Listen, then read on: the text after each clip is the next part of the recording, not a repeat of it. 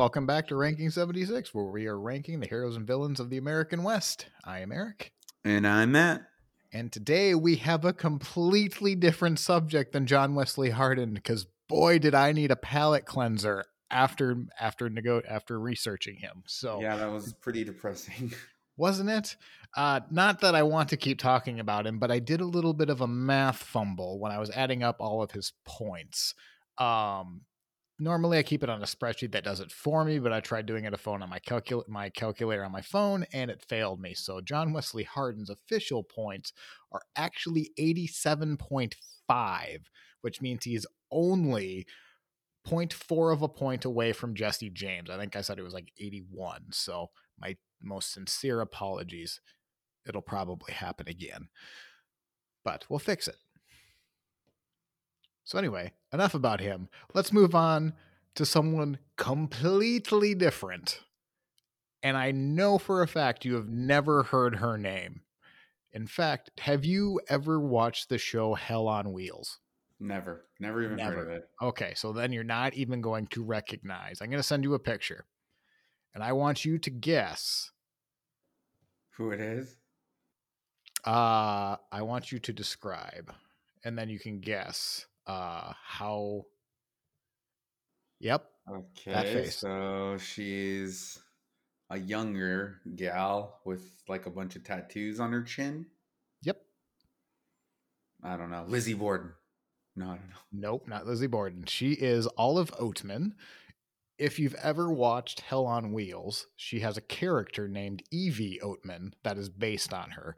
The story isn't completely accurate, but a lot of the background is the same. But if you've watched Hell on Wheels, you have seen the blue tattoo that is on Evie's face. That is who she's based off of. Everyone else, you're going to see the photo on the uh, the picture that we put up for the for the Podbean site. Also, it'll be on our WordPress site if you haven't checked that out. So, Olive Oatman. Olive Oatman. Hmm. Interesting. Yeah. Hope she's not as frightful as Hardin.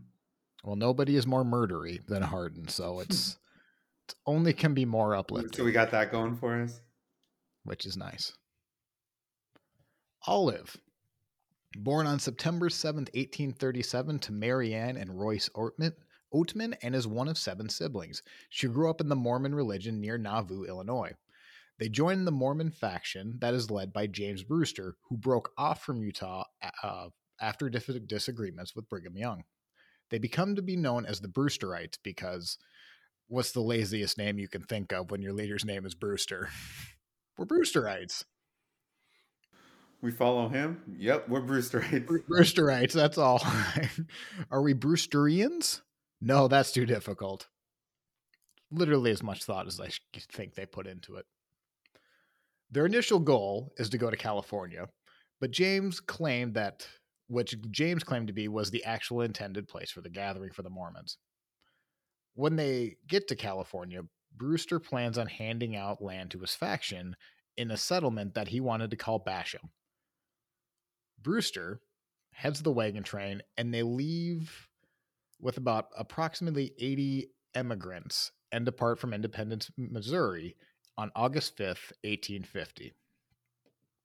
Now, we haven't covered many trails yet, as far as the Oregon Trail or something like that. Leaving in August is a bit late. Why? Because in August, there's still grass. You're still in the middle of summer, but you need to cross the plains where your cattle are going to need grass, and you need to make sure you're in the spring and the summer and you have time to do that. Leaving in August, not smart. In 1850, Royce Oatman and his family joined the wagon train led by James Brewster. This is around the same time that gold is found in California, which sends the go which sends a rush into the west coast. Just like the local plains tribes, these tribes are, well, again, not thrilled to have thousands of Americans crossing their land all at once. In fact, this is really, do you remember the Fort Laramie Treaty of 1851 in Red Cloud's episode? It's the same trails for the most part. Going to Hey, Oregon. look, more people. Yay! hip hip it's all connected after leaving in august which again really late to begin the journey And then also keep in mind, 1850 is an incredibly busy year for the trails. Native American patience is likely to be tested with the last couple of wagon trains since you've just seen a couple of months. The last few that are coming through, you're going to be really annoyed with than the first few that came through. First couple of weeks are uneventful until about 100 miles into the journey. Arguments start over which trail to take, which is fairly common for trails. A teen then dies of tuberculosis, and then rumors of native attacks start to reach the camp.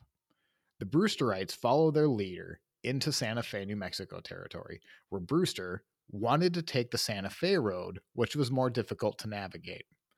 Other families wanted to take the southern route.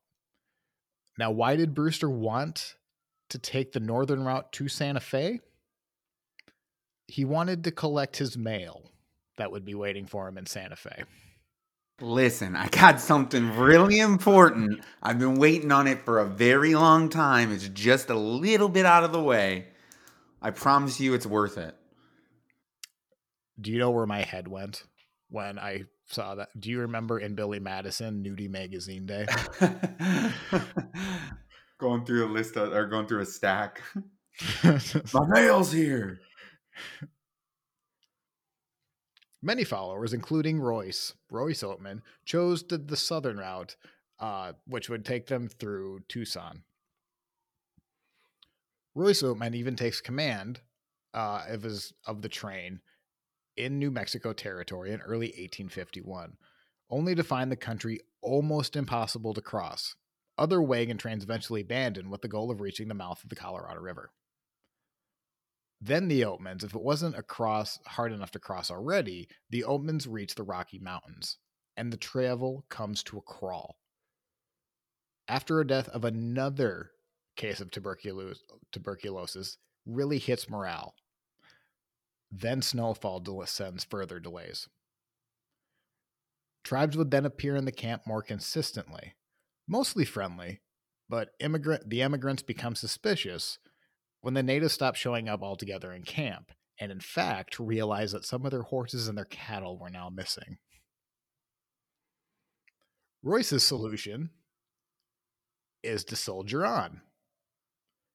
But he then wears out the oxen, and by January 1852, they barely reach Tucson, Arizona. Then they reach Maricopa Wells just a few days after that where they were told that not only is the wagon train still going to be difficult, but now the native tribes in the area are now hostile. They would be risking their lives if they continued without escorts. Hey, you made it. Also, just to let you know, keep going, and you're probably going to get attacked. Stop right now. Seriously, this isn't smart anymore. You can't keep going. Many families choose to stay. Royce Oatman Nah, we're gonna keep going. Exactly. Guess how many followed him? Just his family? Just him. just his family. It's just them going into hostile territory. By themselves. They're not gonna get by themselves. Oh jeez. Let's see what happens. The Oatmans are only about 200 miles away from their intended settlement. Marianne, his wife, is nine months pregnant which might explain why he was so determined to push on. He has a small family. His his his wife is about to give birth. They enter Yavapai territory, a little known tribe, not known, not known for attacking immigrants. But it's been a relatively hard winter for them, and they're starving themselves. As the Oatmans continue, the cattle become sick and die. Traveling through the desert brings on exhaustion and dehydration. As they cross a traveler saying that a tribe had just stolen his horses, and they hear reports of a nearby Apache massacre. Now, it's not clear if the Apache massacre actually happened, but there's another red flag for Royce to ponder on if he should probably just be turning. Nah, we're going to keep going.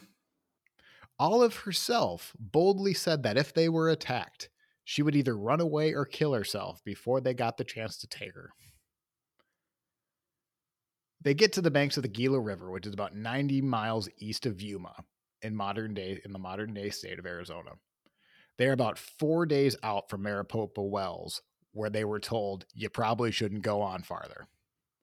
When the family is approached by 19 Yavapai men, Royce and the tribe share a peace pipe, during which they are asked for tobacco and food. With few supplies, Royce himself is hesitant to share anything, but he does allow them to search their camp. Then the Yavapai yell out a war whoop and grab their clubs. Oh no. They ambush the family. Royce is first to die and is clubbed to death. Olive's brother Lorenzo is struck in the back of the head, and Olive last remembers seeing him being placed near a small ravine. All of this is being pushed away when they attack her mother. They do not touch her and her small they do not touch Olive or her smaller sister, Mary Ann. Olive believes she fainted, but this may have well have just been a case of victim's amnesia. She may have just blanked out from Right, shock. what happened? Did they kill her mom too? Yes. Oh no, the poor She isn't- She isn't able to remember anything more in the attack.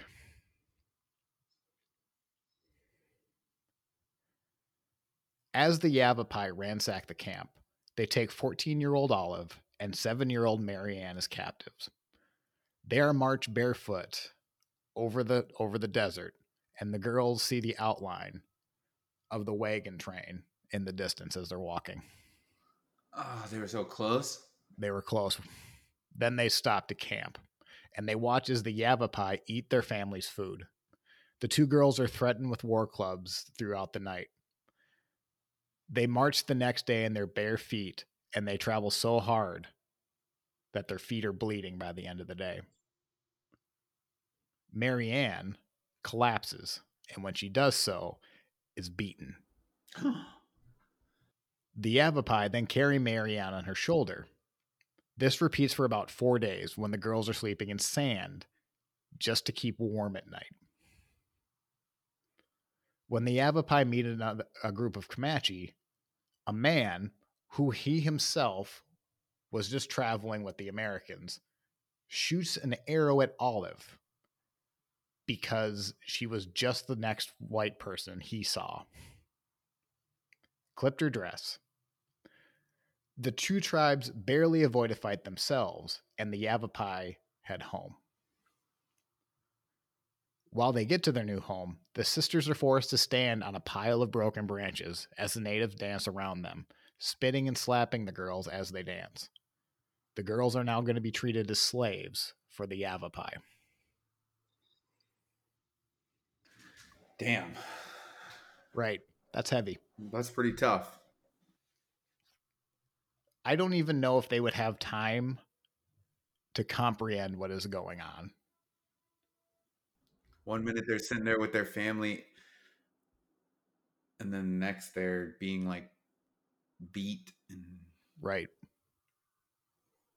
Like that had to be, and even then, you're you're still focusing on like the trauma is still happening to you. You don't have time to process what has happened. right, right. During their captivity, the Yavapai, themselves feeding themselves little, feed the girls even less. They would give the girls scraps and even would comment that the girls were eating too well. Marianne would fall sick, but would still be expected to work. When she was unable to work, she was beaten. The girls plan to escape, but they're simply too scared to attempt. As the girls become more familiar with the Yavapai language, they soften to them a little, even asking them questions like how many Americans are there? How many how do girls travel? How big are the oceans? Just so on and so forth. So they're starting to make an effort while treating them as slaves. However, the girls were used to forage for food, to lug water, and firewood. They were still beaten, beaten frequently. They learned the Yavapai viewed the cries as a point of weaknesses. So, in response, the girls would remain stoic when they were being beaten. Dang, they're like what seven and nine at this point. 14 and 7, Oh, four, 14 and or seven. like 8 and 15. It's just going over a course of Right. a year. Whew. For an eight-year-old, that's pretty tough. Yes, and Mary Ann, uh, it's just going to be a trend. Mary Ann is going to be sick uh, quite a bit, so she doesn't even. I mean, it's she can only really rely on Olive, who herself is 14, 15 years old. Right. Approximately a year after their enslavement, a group of Mojave come to trade. On a previous trading mission with the Yavapai, the daughter of the Mojave chief, Españole, saw the girls and their poor treatment and wanted to trade for the girls specifically. So they send a trading party out to the Yavapai to trade specifically for these girls. The Yavapai refused, but the chief's daughter, named Topeka, was persistent and returned once once more with an offering for a trade for the girls. Eventually, the, the Yavapai give in and trade the girls for two horses, some vegetables, blankets, and beads. Weird. And I think this is where, for those who have watched Hell on Wheels, Olive's tattoo is based off of Evie's tattoo. And I think in the show, the remnants of Evie's tattoo, the three vertical lines, she was traded for three horse, three horses, and like four blankets because there's four vertical lines pointing out the side. I think that's where that comes from. We'll get into that's not accurate, but I believe this is where the show pulls it from.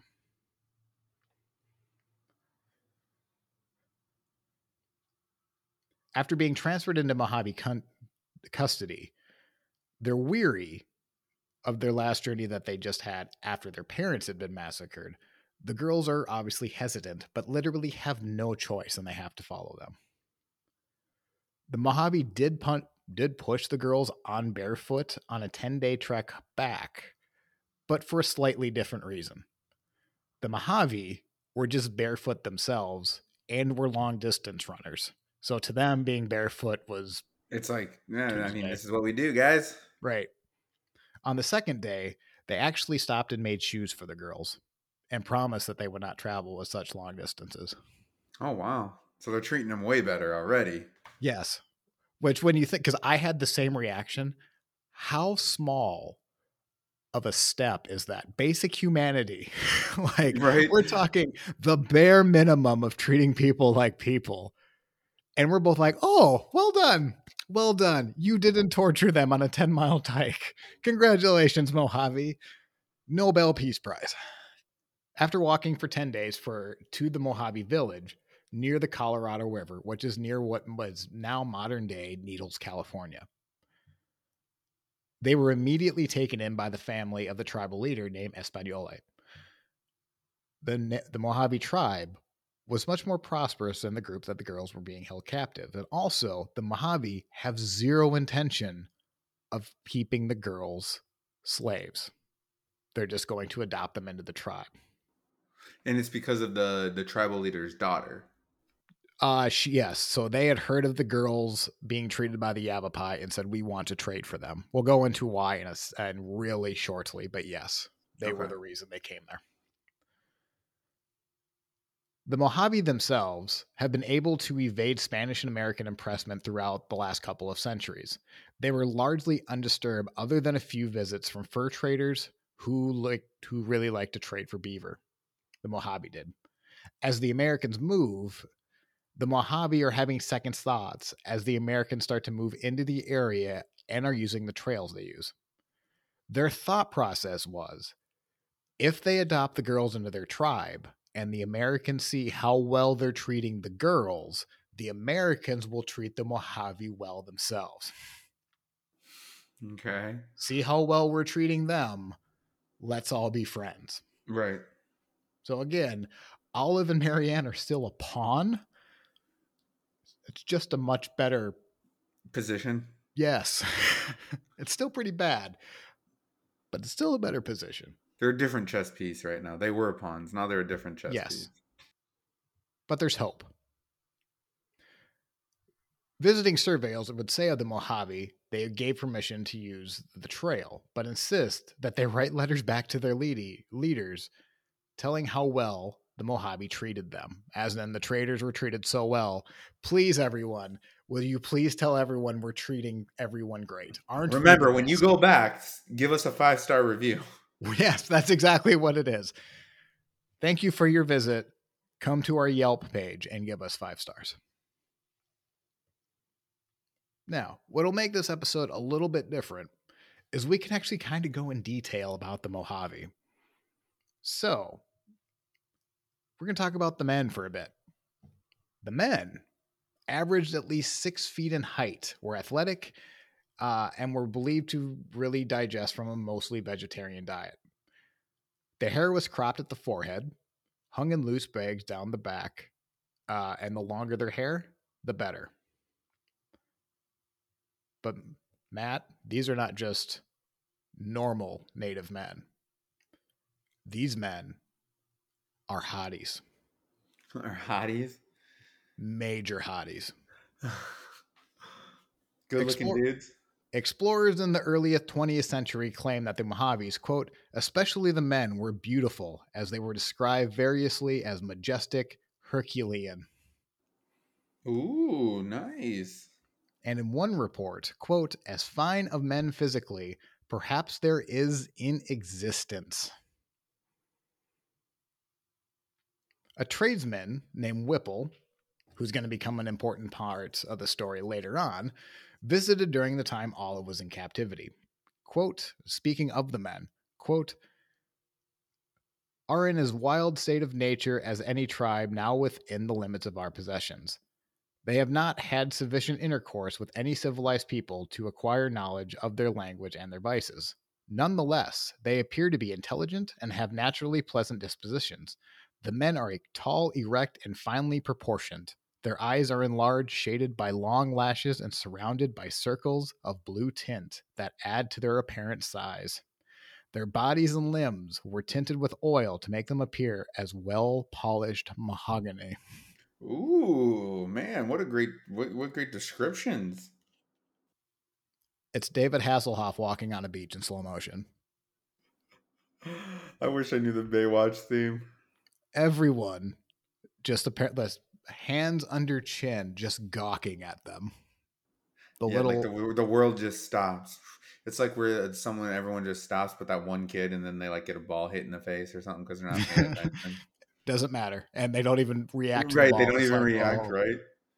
That man.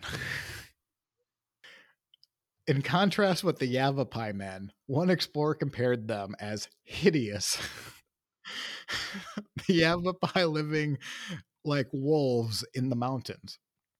When speaking of the Mojaves, that same traveler, quote, it was a real pleasure to see these finely developed forms as they came bounding towards us with immense leaps over stones and brushes with the agility of a black tailed deer. All about perspective, right? Isn't it though? It's who you ask. The I'm starting to think- Well, you can't tell by the way I use my looks. Outside the trap. Ring, ring. Yeah. I think like so Olive's 15 years old. Do you think this is the part like I think I'm okay being a captive now? This is okay now. I'm fine with this. How you doing? a description of the women, slightly less flattering, but the women wore we- willow bark skirts that fell to their knees and tied at their waist and wore nothing else. Literally, they were bare breasted. The description of a man named Möllhausen would say the women were shorter and thick set build. Their fine black eyes and cheerful expressions, they could not be called handsome by white standards. Women wore long fur cloaks, shell necklaces, and chin tattoos. They painted themselves more elaborately than they did the men, red and blue cross hatching over their torsos and a concentric circles around their breast. The women were more outspoken. Jedediah Smith said, quote, No Indian I have ever seen pay as much deference to the women as they are here as they harangue the multitude as the same men. And when I say the women were outspoken, there was one story that cut me. It hurt me really much, a whole lot. Because the women, when they would see these explorers come up to their to their tribe, if you happen to be wearing a beard, we both have beards. If they saw you were wearing a beard, they would come up to you, do a little bit of a giggle, and then say that the beard reminded them as if you were a talking vagina. Uh, excuse me while I go shave here pretty real quick. they would then put their hand up to their mouth as if they were about to vomit. That one hurts my Man, they're feelings. mean. It was fun when we were talking about the men, but now I've been, I've just been compared to as a talking vagina. Wait a second. this isn't fun anymore. Another example of the women being outspoken and maybe a little bit more, they would react more than what uh, the white culture would expect their women to react to. When a visiting lieutenant caned, um, came across a Mojave across the soldiers, accidentally stepped on his foot. An old woman flew into rage and soon joined by others who berated and threatened the man with violence, implying that their warrior should come up and make us disappear from the face of the earth just for stepping on a man's foot. They were willing to wipe them off the face of the earth. Hey, it hurts. It does hurt, especially if you get that baby toe. Yeah, exactly. And think they haven't even stepped on a Lego yet. I, I, the world would have ended if that was the case. There'd be no Lego. The inventor of the Lego wouldn't have wouldn't have survived. So the tattooing. How did Olive get her tattoo? Well, the method's pretty easy. You have to get it, right? In general, they painted their faces with a black and a red streak. From the hairline to the chin, they were known for their tattooing and the face painted with both men and women. That's just the face paint. It communicated everything from military to grief over the loss of a child, depending on the pattern you had on your face. The Mojave women wore chin tattoos as a passport to the afterlife, believing anyone without facial tattoos would end up being in a desert would end up being in a deserted rat hole instead of being in the land of the dead. One day after digging up some roots, Olive and Mary Ann were sitting in Espanole's uh, house when the two when two doctors approached them, instructing the girls that they should go out to the yard to be tattooed. They belonged to the tribe and they needed their tattoo. So this is actually a good sign because this is them being sh- accepted into the tribe Right. because Like, you're not hey, gonna- You're one of us now. right, we want to make sure you can get into the land of the dead. You need this tattoo so we can recognize you. We care about what happens to you after you die, kind of thing. The girls lay down in the grass with their heads on the laps of the tattooers who drew it with charcoal designs on their chin using a cactus thorn. They pricked at the skin in small regular intervals on their chin with a very sharp stick until they bled freely. They then dipped those same sticks into a juice a, from a reed that grew on the banks of a river.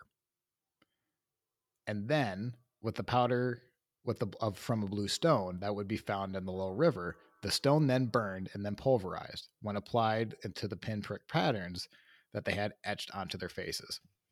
And I think so also I have a lot of tattoos. So like this is basically just traditional tattooing that you can still get in uh, I believe like it's bigger in uh, Japan. But yes, it's literally like they use obviously like a hammer and a pinprick, but it's really the same method. It's little pinprick, little thing to hit on the side or hit on the top, and you just keep going. Very painful. I haven't gotten it done that way, but from what I've heard, a lot more painful than just the traditional uh, tattoo needle they have now. The procedure took a few hours, but it was the most painful during the healing process, for over the next three days, they couldn't eat anything other than soft foods like roasted pumpkin, so that the wounds would not open when they were eating. The Mojave prized broad faces. The tattoo patterns were designed to create and enhance that impression. The broad face tattoo, like the one Olive got, with wide lines stretched across the chin, highlighted her facial structure. So the, her design of the tattoo actually meant that they liked her facial structure. So they were outlining it. Yeah, they were highlighting it, like right, they were, right. they were making it more making it appear right. more broad. Olive's clean lines and tattoo design indicates that she was cooperative. A Mojave elder named uh, Llewellyn believed that Olive would Olive, like most Mojave females, chose to be tattooed because the tribe would never force tattoos on anyone. This will become important later. Some did resist chin, chin tattoos until they got older, and then they were persuaded to choose to get one in fear that they would not be accepted in the afterlife without their chin tattoos. You either do this or well, that's it for you. Uh, it wasn't really that. It was we're not going to force you to do it, but as they get older and they get closer to death, you know how like people when they get to retirement, then suddenly church becomes a really important deal in their lives. Kind of the same thing. Like, oh, I might actually be dying soon. If there's an afterlife, I'd sure like to continue it in the good place. Apart from her chin tattoo, Olive also had a vertical band on her upper arms, which is a typical tattoo uh, for women. Mary Ann's pattern, however, was never described or recorded. Olive's tattoo marked the first stage of her transforming into the Mojave, possibly thinking that she would never return to white society again. And she doesn't have any other family outside of her little sister. Maybe you could explain this with Stockholm Syndrome, but she does legitimately seem to be enjoying her time with the Mojave. During their daily lives, they lived and played on the Colorado River and would swim in the for hours in its waters, and they would bathe daily, which is definitely not what was happening in the states. The flooding season would make good soil to plant crops. The desert sun would then help accelerate the growth for the crops. During hard years, they would eat roots. They would then catch fish, and they would rarely hunt, and they would only do so when there was not enough crops to eat. Basically, they kind they thought all animals were sacred, so they didn't want to attack them, which is why they were on an all vegetarian diet or uh, a vegan diet. Another part of the daily life of the Mojave, these people love to be in the bedroom. The Mojave considered sex a natural, fun, and emotionally inconsequential. Children witnessed at a young age because they lived in one room houses with their parents until they were into adulthood. Many children, many lost their virginity by the time they reached puberty. And most girls had sex soon after they began menstruating. They, the tribe encouraged teens to indulge themselves sexually while they could, so that by the time they're in the mid teens, their mid teens, the Mojave would have to, quote, add thrills to keep adding things lively. The Mojave would actually devote some time to thinking up sexual stunts to make the act more exciting. That is a lot of sex to make a teenager bored of having sex when they have to think of what else can we do to make this more fun. Gender. Children's gender was not considered fixed until after puberty, and trans was not only accepted, but merited its own confirmation ceremony, after which some homosexual Mojave then crossed over to become same sex wives, or less often, even husbands which is not a paragraph I was expecting to read in 1850s America. And it only took a little known tribe in southwestern uh, California. Naming. They could have very crude names. And without fear of having this episode having an explicit label, I'm only going to give you one example one woman inside the tribe was called Charcoal Testicle. Why? Yeah, I was just about to say, uh, why?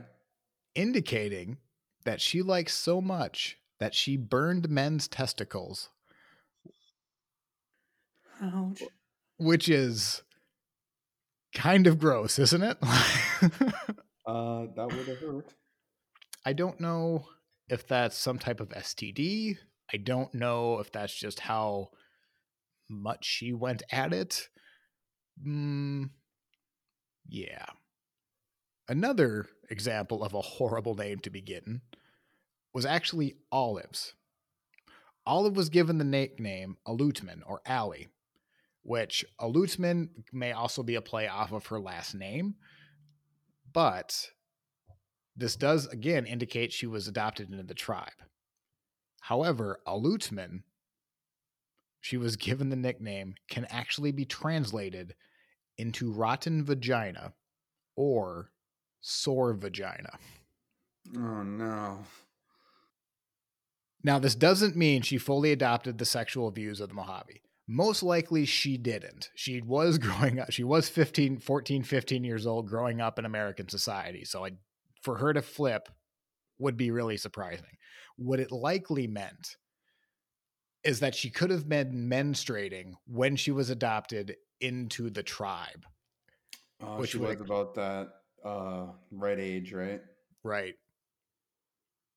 Also, keep in mind the Mojave, uh, as hot as those men were, they did not want to cross uh, mixes or they didn't want to have sex with other races. They believed it could make them sick and possibly kill them. So it would be out of, it would be weird for them to suddenly make an exception for Olive. Mary Ann was only called by her birth name, indicating she was either too young or she just simply wasn't accepted in the tribe. Okay, so that was kind of their their daily life. That was our little sidetrack into it. Now we can kind of go back onto uh, her narrative.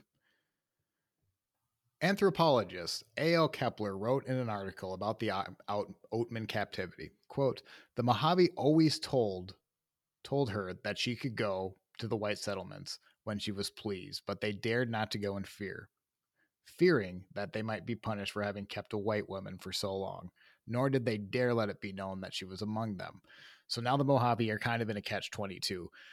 If Olive wants to leave, they don't know how the world is essentially going to react. Right. Like just this gal coming back into like the Right.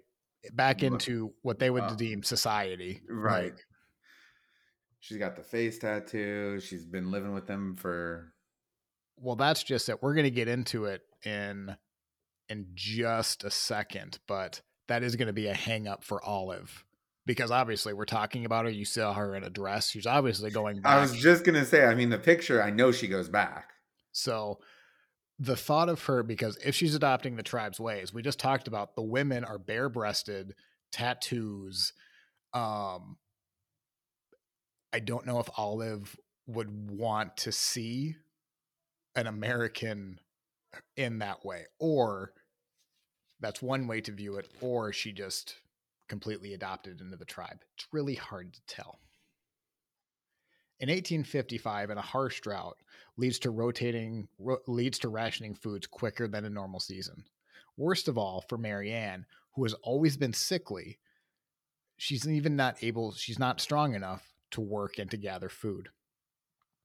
Olive is accompanied by other Mojave on the expedition, but when they return, Mary Ann is worse. She goes with days without food, and Olive tries collecting eggs for her, but isn't able to collect some.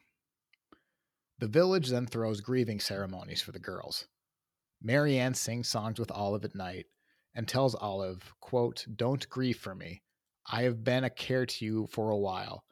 I don't like to leave you, but you are not alone. God is with you. Oof. She then asked Olive to sing her favorite hymn and told her that she was willing to die. The girl's adoptive mother, looking down at Mary Ann, quote, and wept with from the heart as loud as I ever saw a parent from a scene nor keenly over a dying child. She sobbed, she moaned, she howled, and thus bending over and weeping, she stood the whole night. This is from her adoptive mother. So obviously there's strong bonds there.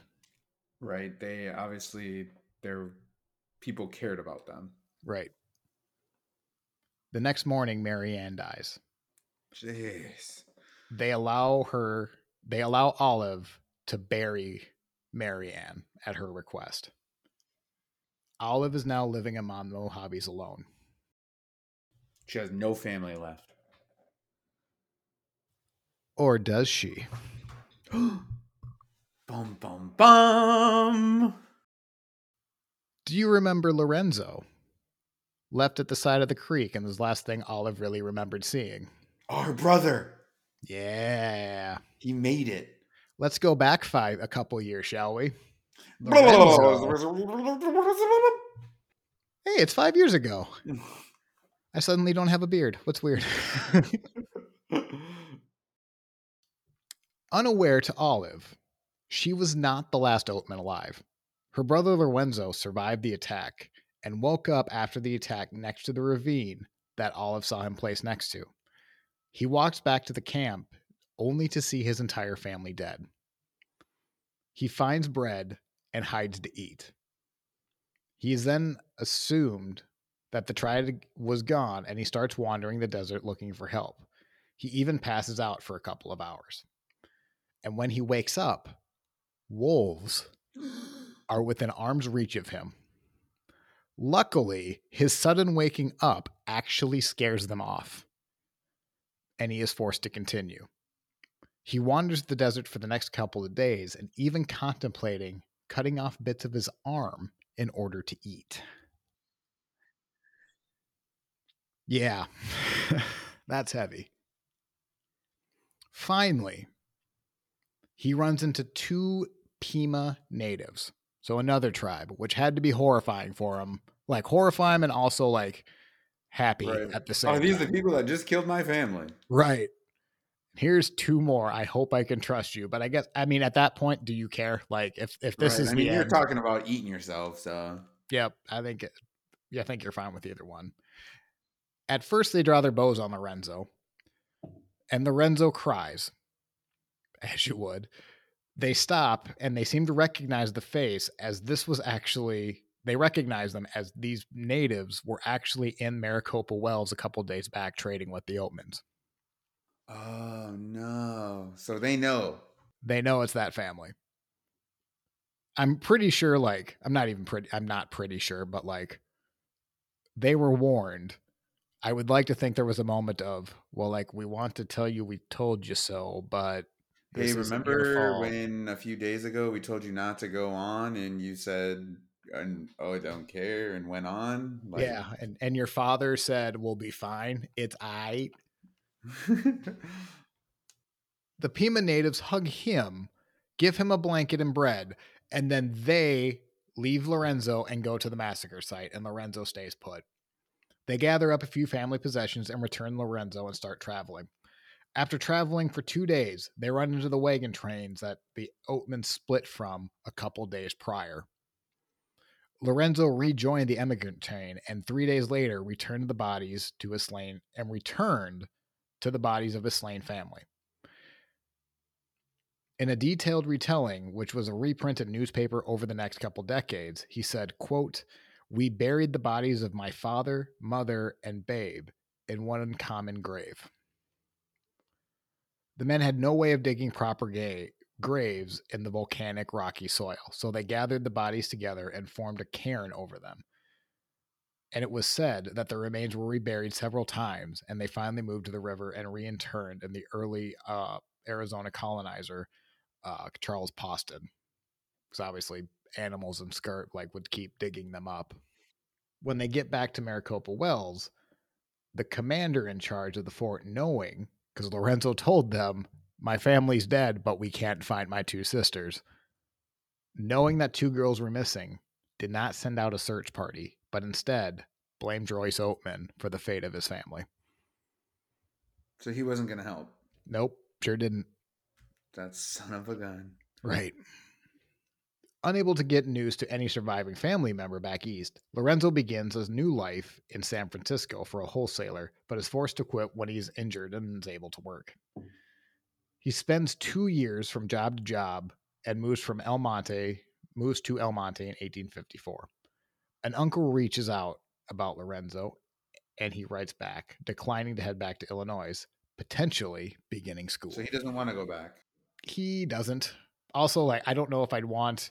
I don't know how I would react if I was Lorenzo. I don't. I would either go off the deep end or never talk to another person again. Right. Like you just been through like one of the most difficult, traumatic. Things you can imagine. Yeah. Also, you got to think you can't find your sisters. Your sisters still might be alive. It's not likely, but they still might be. Lorenzo, having the same thought, actually begins a writing campaign to recover his two missing sisters. He had no issues getting men to agree, but they would actually back out later. So he'd actually find people that would want They to would say, help yeah, yeah, yeah, I'm on board. And then when it came time, actually, I'm pretty busy. yeah, we can't do this anymore. It might be dangerous. A ransom is then set for the return of the girls, which was translated into Spanish as there's a lot of Hispanic Latino population in the area. They plead to return Lorenzo's lost sister quickly when the translator then demands. Oh, God, not another bad translator. kind of this one isn't nearly as damning but in the translation uh i think i know what happened but in the translation they say that the girls will need to be returned or 5 million men would hunt down the natives so i'm assuming the mill as like a thousand in spanish maybe they meant 5000 men or maybe they channeled their inner Doctor Evil and said 5 million men were about ready to attack. Either Maybe way, just trying a scare tactic. I mean, 5 million would do it if you actually had 5 million men. right? Translation issues aside, travelers do remember seeing a white woman among native tribes. Likely, it's the Whipple party that we talked about very briefly when they were talking about how hot the men were.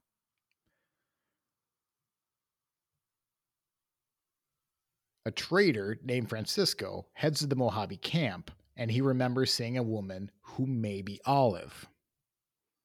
A letter is sent to Fort Yuma asking for the women for the women's return or her reasons if she wants to stay. This now kind of starts a, ba- a bartering campaign for Olive. The Americans know where she's at. It's also a heck of a headline if you can get her to return, and it's all about to come down in the Mojave. Olive is out grinding mesquite outside her hut when she is approached by a boy saying that a trader who had visited the Mojave a few months back, named Francisco, was in camp ordering her release. Thinking it was just a rumor, Olive asked for the sub chief and then he confirmed its story. The tribe meets to decide what to do. Olive is taken away by two Mojave and a meeting is commenced. Quote, My life was again hung up, she would later write. In a two day council, Espanola refused to return Olive. The Mojave named a Mojave man named Muskmelon later recalled telling Francisco, quote, I would like to raise this girl. We traveled far to buy her. We like her and we want her to make friends through her. When those who come by us know how we treat her, they will treat us well too. If the officers want to see her, they had better come here and talk with me. The women are unhappy that she might be taken from them and told her so. After two days of talking failed, Francisco crossed the river to talk to with another group of Mojave, as the leader then advised him to offer payment for Olive.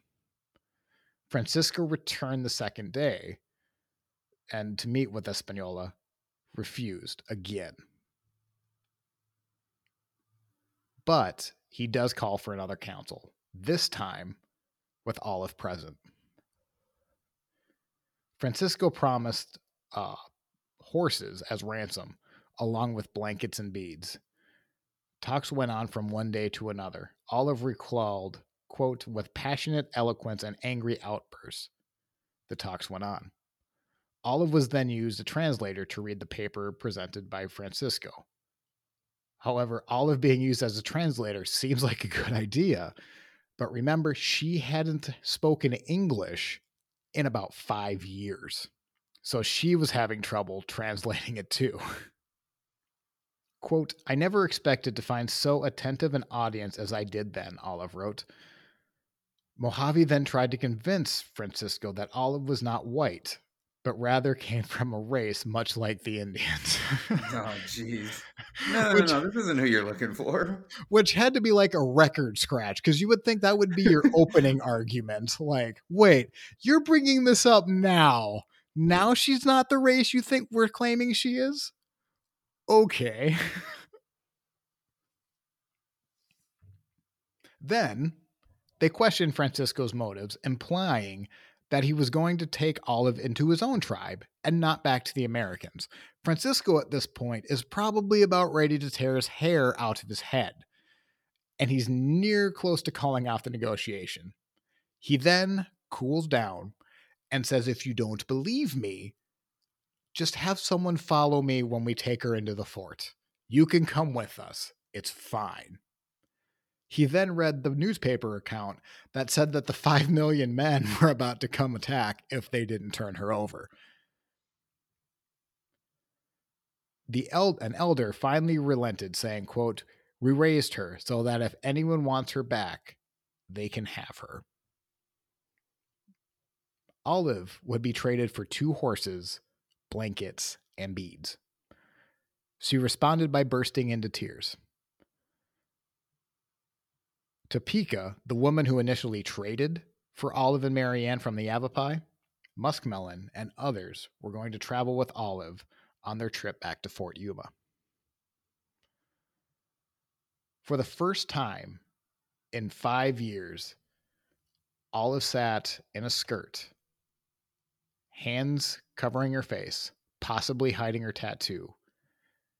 And other than aging for five years, her hair had been dyed black with the gum of a mesquite tree, and she was tanned. She cried as she was being led away to change into a dress and later to remove the, remove the dye to her hair. So, literally, as she is taking off, like, it's almost like she's had three distinct periods in her life the American version, where then she translated into a Native American version, and now she's like shedding that version and going back into the American, like, part of her life and it's all happening like over a weekend. There's a lot of emotions here. One minute you think you're staying, and then all of a sudden, poof! Nope. Right. You got to get this on, get this. We're doing this. We're doing that. Right. And all of this, by the way, Olive doesn't have control over any of this. I don't know if you noticed. Olive wasn't exactly part of the right. They negotiating. didn't say, "Hey, what do you want to do?" Right. Now they might have.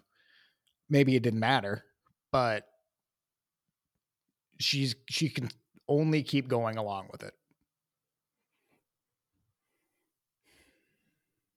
A crowd gathered as they get closer to the as they get closer to the camp. And then probably what really confused Olive is that they're firing off cannons in celebration. Olive was not aware of the writing campaign that made her uh, basically a burgeoning celebrity. People were anticipating her to come back. When Olive gets into the fort, she can barely remember English at first. She has reported that she was whipped by the Apache, which is a misidentification. So a lot of the early newspaper reportings from her misplace the Yavapai, which are not very well known, and they replace them with the Apache, which are very well known in the area.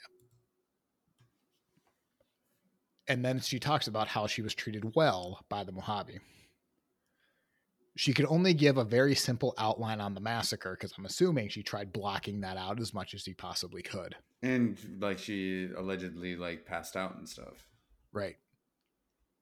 Then she was told her brother Lorenzo was alive and fainted. How many emotions can one can you have in one week? You're like, where am I going? What am I doing? oh, by the way, your brother's alive. Ooh, yeah, that's it would break me too. I would be mentally broken by this point. Lorenzo himself is chopping wood when a man named Jesse Lowe gallops up to him on horse, showing Lorenzo a newspaper account of Olive's return. Not seeing Mary Ann's name, he does assume she has died, but they soon take off to Fort Yuma. News of Olive's rescue begins to break and the news breaks quickly across the, com- the country. Olive becomes a curiosity as a quote, white Indian. Newspaper calls her a pretty girl, but was disfigured by her blue chin tattoo, and it makes it very clear that she was not raped or forced to marry. Think of her more like sideshow attraction curiosity more than we care about her well being. It was something for people to talk about in their parlor, like, can you not believe what happened to this girl type thing? In the Star column, a newspaper wrote in 1856, they wrote a two column front page story about the experience based on an interview with Olive. In the interview, Olive talked about how they were whipped by the Apache. Again, it's still the Yavapai, but they cite the Apache. How they were forced to give up their shoes before the Yavapai ran them into the mountains, dripping blood from their lacerated feet. The way when Olive's clothes literally fell off her back two weeks later. She had described that the Mojave as short sighted farmers and hunters who planted and killed only as much as they needed for the moment. She painted them as in otherwise glowing terms, speaking of the Mojave. She told the paper about how Espanola treated her and Mary Ann as her own children. They were then not forced to work, but they did as they pleased. Of the Mary Ann shared the Mojave food and they were given land and even seeds. Olive mentioned how her adoptive mother cared for her, and in the article she said, quote, speaks of the chief's wife in terms of the warmest gratitude. She would go on to say that when Olive left, the kind woman saved her life in a famine. She cried day and night for when she as if she was losing her own child. Then they never gave up. Olive tells that she will always be she was always free and didn't know the way back the Mojave didn't return her because they were afraid of retribution. Olive would tell how she wanted to return the Mojaves at times. I mean, I bet it was easier. Yes, like you just kind of accepted this new life. I don't know what I would want to do either. I mean, I guess it would be really tough. Like you are doing stuff, you get captured, and then you learn their customs, their traditions, their everyday life. You start living that life for years, mm-hmm. and then mm-hmm. all of a sudden it's like, just kidding. Now you have to come back into quote unquote society, right? Relearn everything all over again. It's like you're getting pulled, ripped, torn, pulled. Right. And think of the years that she was taken. She was 14 like you're just beginning your own personality at 14 like you're really starting to develop who you are and now you're in a completely different civilization i mean you're just turning into like a woman you know yes and then never mind like even if you think we'll, we'll we'll talk about it later i could go down a big rabbit hole of what she was thinking and i have ever since i heard her name we'll talk about it later uh then a cousin pops out of the woodworks a cousin named Harvey Oatman, who meets Olive in what sounds like for the first time through documents. And he just proves that, yes, I am related to Olive, which at first makes you go, this sounds like a bad situation. And why is he coming now? Yes. Why is he coming now? And I thought the same thing. How is he going to exploit her? Luckily, he seems to be a good guy. Thank God. So I'll put that out just in a second. But he moves them to modern day Phoenix, Oregon, where Harvey runs a boarding house and a bar. In Oregon, while Harvey was building a home, Olive stays with another influential family, where she would spend the day sewing, which seems to be something she would do throughout the rest of her life, likely to relieve stress. Olive would later would also cover her chin, possibly to hide her tattoo. This may have been also a way, because that's how the the Mojave showed modesty, is they would also like lower their faces and cover themselves. It may have been that. We don't know. Her melancholy led to rumors that she may have left a child behind because apparently they couldn't just comprehend that the experience itself was traumatic. She's crying so much, they must have had a child that she's missing. Likely, she never did. There's really no proof or evidence of it. Olive herself would never have children. But if you remember back, the Mojave did not want to have sex with white society, anyone other, not even white society, anyone other than Mojave or Native right. Americans.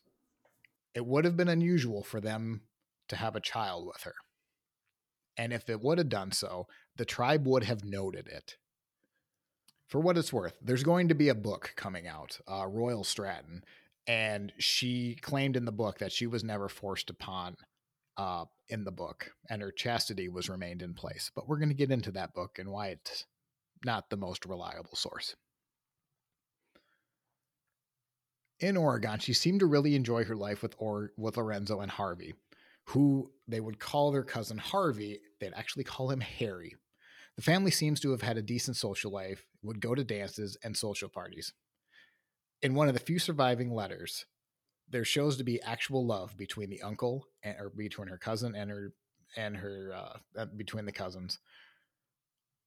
In like a platonic like relation like in a platonic way. Quote but if you knew what my feelings were you would have never entertained such a thought. I will not attempt to describe my feelings for you with this pen until further as i love you as devotedly as i as ever a brother loved an only sister remember me as your friend and well-wisher and be a good girl until I see you ever afterwards.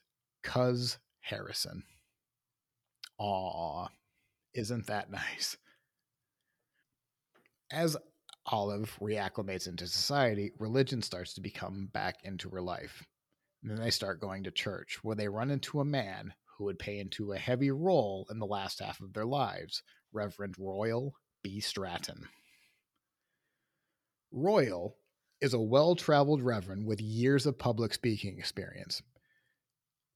He impressed Lorenzo so much that he asked Stratton to write a biography to help Olive tell her story. So Lorenzo invites him in. This is where the story begins to be a little complicated. The story that Stratton writes is Olive's, but there's a lot of embellishments in it. Stratton sensationalizes the account Lorenzo and Olive were not very literate. Also, Olive had been speaking a different language for the last five years, making Royal's account very different from Olive's first newspaper article she was first interviewed in. He never mentioned that they were Mormon, but he does emphasize how strong the girl's religious feelings were while in captivity. The book uses words Olive likely wouldn't have known as a woman who missed a large part of her formative years with Native Americans, it very much reads, according to Margot Mifflin, it reads as if a person has been speaking publicly for years. Lo and, lo and behold, huh? Yeah. Hmm, interesting. The book also contradicts Olive in multiple times based off of the newspaper accounts. Mary Ann died in the wrong year, possibly to make Olive feel more isolated and more of, more of a heroine. This is also conveniently covers up the Whipple expedition, which would have given Olive an opportunity to leave if she had chosen to. During the time period where the Mojave were preparing to go to war with another tribe, Stratton Clee claims that the Mojave vowed to kill the same number of captives as the natives would have in battle. Basically, they're saying if the enemy kills any of us Mojave, we're going to kill the girls. That's what is being implied. He then adds a crucifixion scene while Olive was fired at with poison arrows. Weird. I don't remember hearing that in the last hour. I think Olive probably said the same thing. Well, that's new to me. This is a really good story. Who's this? Said they're not very literate, so they probably couldn't even read it. No, I mean she could read um, some, but obviously not enough. I mean he he was really kind of given full reign. Think of like bad B movie type uh, story. According to biographer Margot Mifflin, Olive goes along with a lot of the book. However, she really doesn't have much of a choice either she wouldn't speak out too favorably to the natives, as it would look bad to the American reader. The tattoo would be thinned out in any illustration or simply removed. And while in captivity, Olive herself would have been bare breasted, but obviously that ain't gonna fly with the American audience, so they put a shirt on her. In February 1857, the book is finished. Lorenzo pays to make the first 5,000 copies, and it quickly sells out. 6,000 more are made, and then those sell out. this is a hot story. The book came at a really good time for Stratton and for bookmaking in general. Industrialization made printing a lot easier and a lot quicker, therefore, more affordable. Women were reading the, reading more due to better education, and stage productions also start to flare up. Lorenzo and Olive, for the first time, are having money to support themselves. They even attend a prep school for at a local college and only get halfway through the second semester before Stratton convinces them that they've had enough schooling and that they should go out there to sell more books because we need to milk this cash cow for all it is worth. He's convinced there are more sales to be made if they took the book to a larger market, and there is no bigger market than New York. Quit your studies and come with me, money to be made. There's money to be made. When they arrive, a third edition is sent into production. Stratton starts to publicly campaign to capitalize on Olive's story uh, that has already reached New York. And when the book is printed in New York alone, 20,000 copies are made and then sold. Dang, this book is a It's going. commodity. It's going well. The book is now kind of becoming more of Stratton's vanity project. He now claims that he spent seven years studying the natives. Ah, jeez. the Oatmans now add uh, side stories. The Oatmans are now becoming like the side story rather than the story to him. During the first three editions of the book, Stratton's prologue just gets a little bit longer with each edition. With mm, when there are more critiques on him, the more he addresses it in the prologues. During the tour, Olive was actually given a chance to speak during the lecture, which would have been very rare for a woman in the age.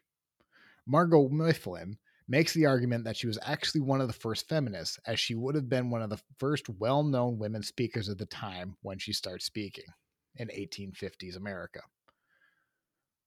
Olive, who began hiding the tattoo, now openly references it in her lectures. The tattoo is now her calling card. Curious crowds would gather, at least in some part, to look at the tattoo. In order to get those in attendance, when she would speak, she would pull the I will speak for a little bit, but read the details in my book. Very like late night talk show type thing. There is one surviving template from the lectures that make her story at least frustratingly muddy. She does a back and forth dance between taking lines directly from the book to openly contradicting the book. Words are crossed out. And can you guess who crossed out those words? Uh, oh. Stratton. It sure was Stratton, because who else would do it? For example, right after the massacre, Olive said that she and Mary Ann stood all night as the Indians plundered the, the family's wagon, but for the words, quote, all night were crossed out and replaced with, quote, nearly one hour. This is done because in the book, Stratton says the Yavapai rushed to make sure they were not caught by any other Americans who may be in the area. He also adds in little details like the Yavapai spitting on the girls when they were at camp, or that the men cried when Olive was reunited with her brother at Fort Yuma. She contradicts the book in a few places again, like Mary Ann was 10 when she died, which would put her death in the fourth year and not the second year like listed in the book. She also confirms that Mary Ann died after the re- uh, arrival of the Whipple party. So basically, remember when I said that Stratton had Mary Ann die in this like earlier to make it seem like she was more To make it seem like isolated? yeah. Yep. So what happened is Olive probably told the truth, and Stratton was like, "No, no, no, no, no, no. We need to." I think you're getting it wrong. I think Right, you're getting this- it wrong. I I wrote the book. Just read just read off of the book. How about this? Wonderful man. Olive then claims that she had not only been for a slave for the Yavapai, but now she was also claiming to be a slave for the Mojave as well. Her tattoo was proof of her being a slave of the Mojave, and that that and the tattoo was actually a mark for runaways, as the Mojave slaves would be returned. But didn't you say that the tattoo was for to get them like after they like to the land beyond?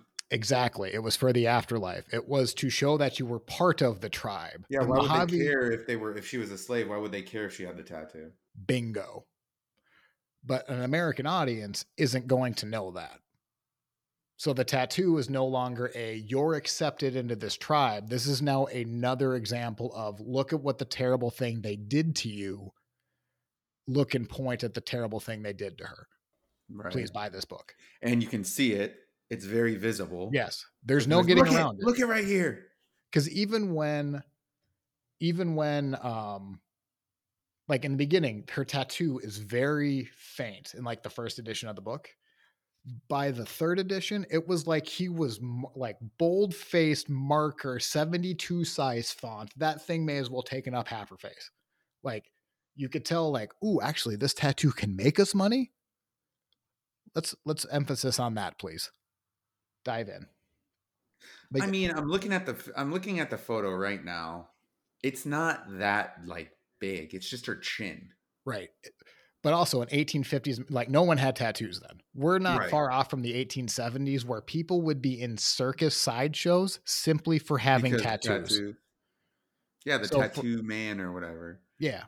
And for some and for a woman, and the way Stratton is trying to make her sound, a meek American woman, look how pious she is, but look how they deformed her.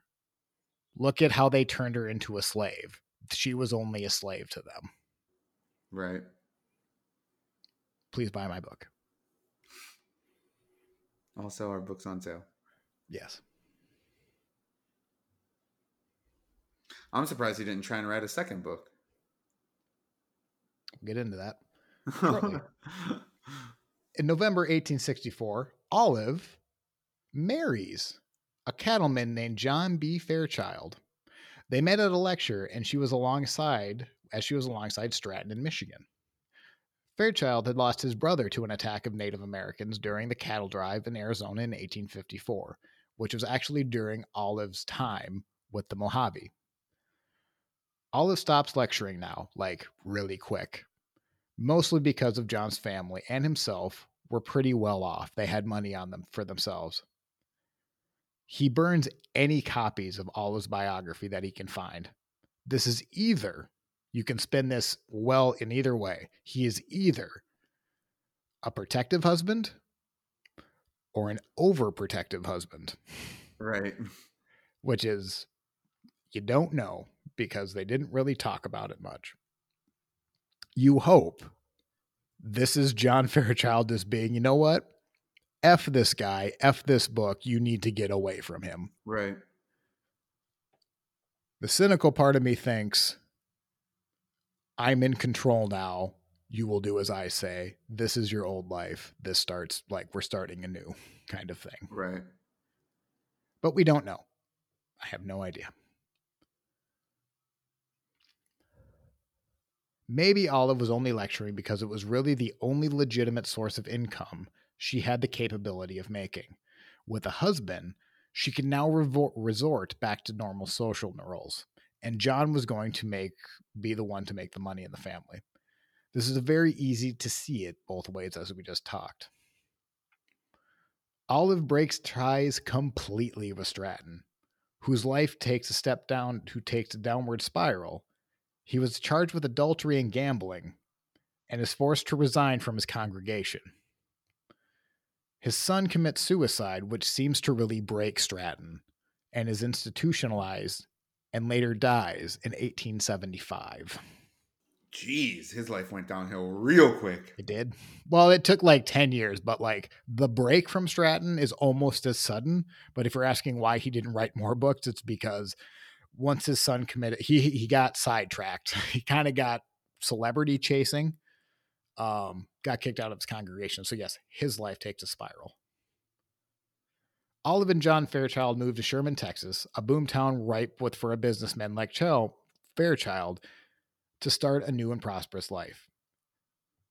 They found a bank of Sherman, and together they lived quietly in a large Victorian mansion. Olive was particularly interested in helping a local orphanage, and she and Fairchild would never have children of their own, but they did adopt a little girl and named her Mary Elizabeth after her after each of their mothers, nicknaming her nicknaming her Mamie. Lorenzo Lorenzo and Olive would write intermittently. Each would blame each other for not writing each other more. Glad to see that that trend never stops. Olive starts to develop migraines and starts to suffer from depressions. She would spend months at a time in bed and even has a few stints in the hospital. She would she would die at the age of 65 on March 20th, 1903. She lived a long life. Yeah, she did all right for herself. And that was Olive Oatman. And now we get to rank her. Olive Oatman. Olive Oatman. Olive Oatman. Are you satisfied? This is our biography round. Matt and I are going to be handing out points from negative 10 to positive 10, depending on how well satisfied we liked her story. How did you like Olive Oatman? Um, you know, it's very, very interesting. Super sad in the beginning. I was thinking to myself, what the heck? Like, two sad stories in a row. What are we doing here? But uh I mean, you know, luckily she got out and you know had a decently long life so um i, I didn't mind it i thought it was super interesting um i'm gonna go ahead and say uh, about a six yeah i think i have been fascinated with her ever since i started her like when i first saw her name because at first like obviously you're drawn in by the tattoo and then you keep going you don't there's so many ways to paint her story she is either hated her entire stay with the Mojave and she was kind of like developed Stockholm syndrome. Mm-hmm. And she accepted her fate and she was going to live on here for the rest of her life. And then she's rescued. And then, then she realizes how much she didn't like living with the Mojave. And then she meets Stratton, who then takes control of her life. And then she meets Fairchild and like at none of that does she have control of her life, right?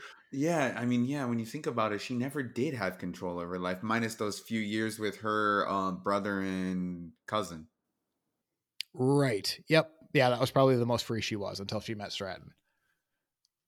But you can also paint it as she really enjoyed her time at the Mojave, like they were actually family, and it was hard for her to leave as like evidence of her crying when she was going into Fort Yuma. Like it was hard for her to leave.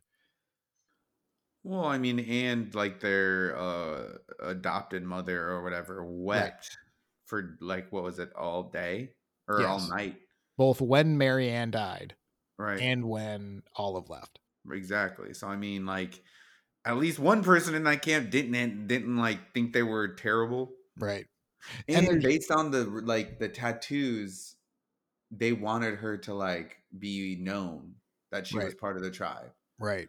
So like I don't know, I just don't I think it's hard to believe for me that she what like that she um was a quote unquote slave for them too. Right. Now, is that because of Stockholm syndrome? Did she feel trapped that she didn't have an option to leave? That we'll mm. never know. Oh, right. Like she wanted she wanted to leave but eventually just resigned right. and said, "Yep, this is my life now." Yes. Now, right. yeah, we'll never know that. You also don't know because that Whipple party did show up, and she would have had an opportunity. Now, did she not approach them because maybe the Mojave were holding her back? Probably not that. Did she not go with them because she was afraid that quote unquote society would see her bare breasted and living as a native? I could believe that. Or did she actually just like staying there? So, I mean, yeah, there's only one person that honestly knew the whole truth, and it's her. And we can't ask her. and I don't even know if she would know, to be honest with you. Because right. there's even times when she's doing the book tour that there's people from the tribe come and watch the lecture, or like they're in town and they watch it, and she actually has conversations with them and they hug and they share stories. And it just seems like very uh, like family, whatever. Like we're together. This was a good, they're sharing fun memories. But then you see in the book, now either Olive went along with the book to sell more books, Stratton forced her to do it, or maybe there's more truth in that book than we give it credit for. That maybe this is more closely to how Olive felt than it's read. Now, I don't really believe that last part, but it's not impossible. But as far as a score, I think your six is a pretty good score. I think I just might match that. I think she's one of the more interesting people we're going to have as far as just like you can play around with her story so many ways. And you hope it, she enjoyed her time with the Mojave. She gained basically a new family. She met Stratton. That did wasn't working well for her, and she had found a good husband that took care of her. And you really hope that's the story, but you just don't know.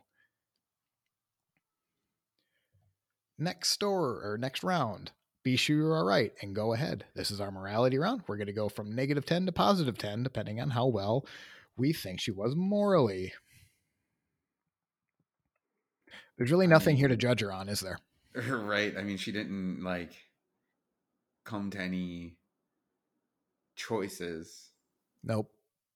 I will I will say I'm going to knock her off points for kind of going back on the tribe because even when they yeah. were leaving, even when she was leaving, there was like an understanding of like, can you please just tell the Americans that we we treated you well? And she kind of didn't do that in a well publicized book. Did she have a choice in that matter? Probably not. But yeah, I was gonna say like probably like an eight. Really? Yeah. What do you think? Were you thinking lower? I originally thought a high score, but then I thought like a 10 is like you're an angel Right. And, and, we just don't have evidence as she right. like what did she really do to gain that 8? So I'm still thinking it's positive, but it's probably like 2 or 3 in my mind. Oh wow. Be- because there's not like you know, what did she do yeah. above and beyond, you know? Yeah, you're right. You're right. So definitely like yeah, probably like a 4. I would yeah. say eh cuz after 5 and above means you really are going out there. You are a good person.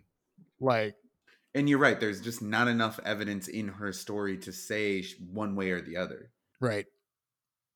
I would say so. Like I gave Red Cloud a seven, and my full my full argument was he did everything for his people. Same thing for Tecumseh.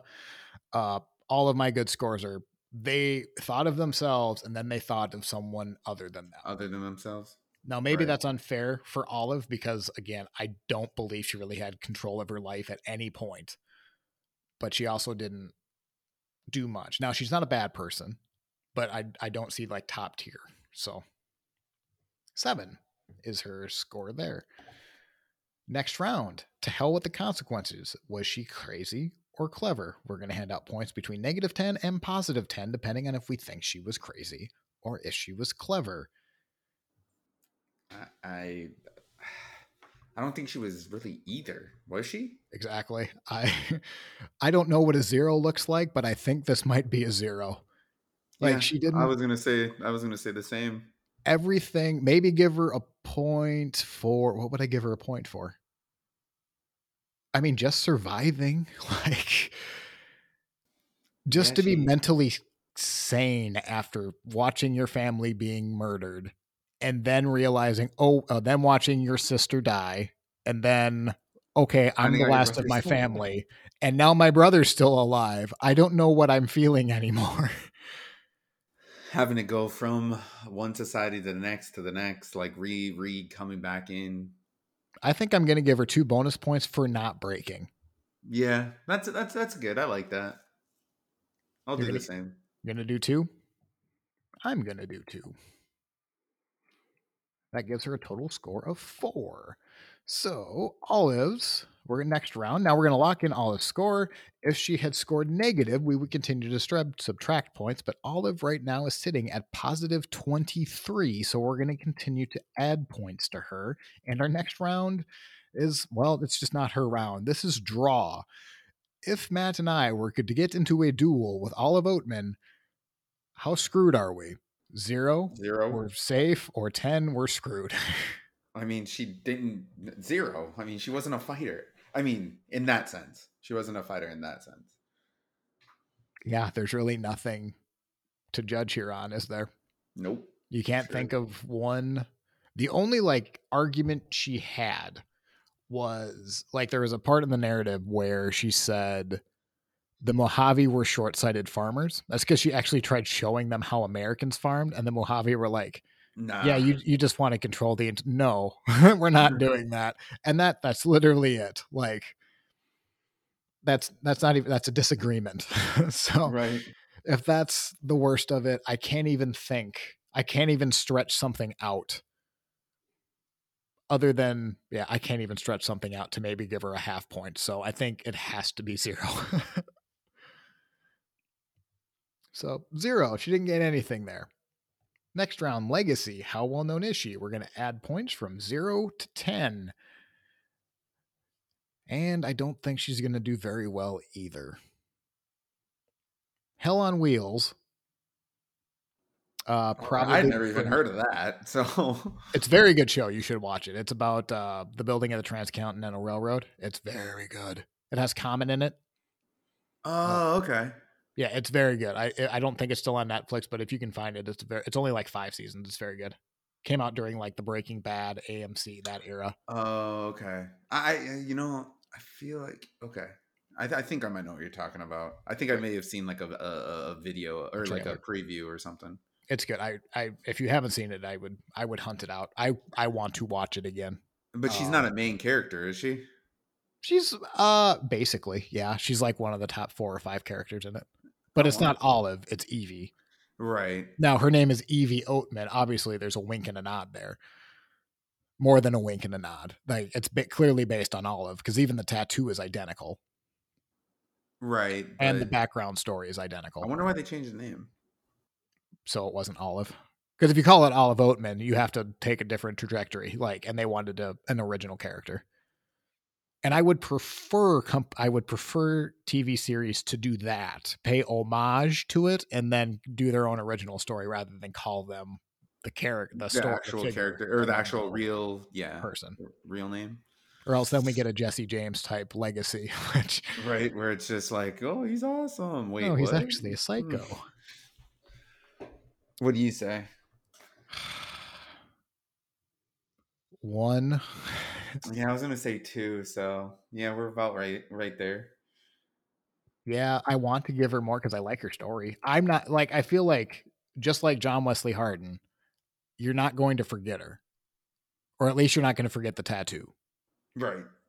So Like if Uh, I see a picture or like a mo- uh, watching a western or something, and th- that a character like that's up, I'll go, oh yeah, I know her. yeah, I know where that's from. So that's three points. Death bonus. How cool was her sto- was her death story? We're going to hand out bonus points from zero to two points on if she thought we had a she had a cool death, and I don't think she did. No, absolutely not. yeah, I she, she died of a heart attack. That's all. Dun dun dun dun. dun. I mean, it's like, but we do this with every uh figure that um just dies of like old age or just lives out their life. You know, Right. I mean, they just lived a normal life after. Yep. And you really hope she lived a normal life after. Like you really hope she has calm, peaceful. This is the life she wanted type of Right. life, and not right. over That she had like no. Right. I hope not. That would be just terrible. right because then that controlled everything. And like granted men in you know 18th 19th century america obviously are going to have a lot more control but like you hope at least she like she she was happy at the was about to very least happy. at least was happy so yeah zero counting coup she's going to do just as well her confirmed ish kills and she didn't kill anyone that's Right, not a surprise Yeah, so no, no, no deaths to her name. Nope. So that brings her final score to 26 points, which I believe is our lowest by far as far as positives. Nope.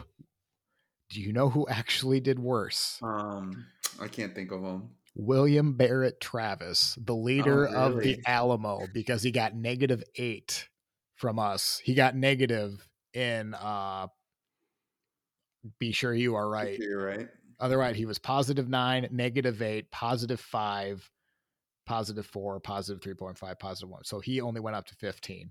He would have, actually, he still would have lost to Olive. He would have been two points lower because he would have been Good. 24. Hey, he's on my Screw team. that guy. How dare you? so now we need to draft her. So Eric's gonna grab a coin and toss it in the air. I'm gonna call it uh, whatever it lands on. Whoever was right, or if I was right, um, I get to decide if I was wrong. Eric gets to decide if they want to draft on our team. We each have a team of 20. Um, the rest will go into free agent, similar to fantasy football. And at the end, we will have a quote unquote battle my team versus his team. So, are you ready, Eric? I am. I have it flipped and it's covered. So you got to call I'm going to say tails. It is tails. Yep. So I'm going to take her. I think she was cool. I, I liked her story. So I Yeah, think she'll if- do well. I was going to draft her. So if you didn't, I think she, she's not going to be a sleeper. I think, Uh-uh. I think she'll do okay for a couple rounds. well, yeah, it depends on who she gets matched up with Right. because she does have a really interesting story. Her score just doesn't show it. Let's hope So- she gets. uh Let's hope she gets like William Barrett Travis. Well, that's probably who I right now. That's probably who I would pair up with because. Dun, dun, dun, dun, dun. But so yeah, right now, just to do a recap of the teams. And by the way, if you would like to see our teams, I'm going to keep them updated on our WordPress site, or you can view all of our previous episodes. You can see the teams, any trades we would make, and then also I try to I will load up pictures of just of for the episodes. So Matt's team, because of a trade, he now has Billy the Kid, Calamity Jane, the two bad Jameses, Jesse, and James Bowie. Tenskwatawa, Red Cloud, and now Olive Oatman. So at least Calamity can talk to someone. My team consists of Wild Bill Hickok, Daniel Boone, Tecumseh, David Crockett, William B. Travis, and John Wesley Hardin. And one of these is not like the other on my team. Oh, hard. You crazy, crazy guy. Yes, yes, he was. You psychopath. You're never going to get that look out of your brain. I know. Okay, with that, that is all we have on Olive Oatman. And as Eric just mentioned, our WordPress site is ranking76.wordpress.com. If you go there, you, it will have all the links. Uh, we have a Reddit, we have a Facebook. You can view all the episodes, you can view the scorecards. And if you liked what you heard today, go ahead and give us a like and subscribe on whatever podcast service you're listening to. And we would appreciate reviews. We love looking at that stuff. So thank you. And as always, I'm Eric. and I'm Matt. And we will see you next time.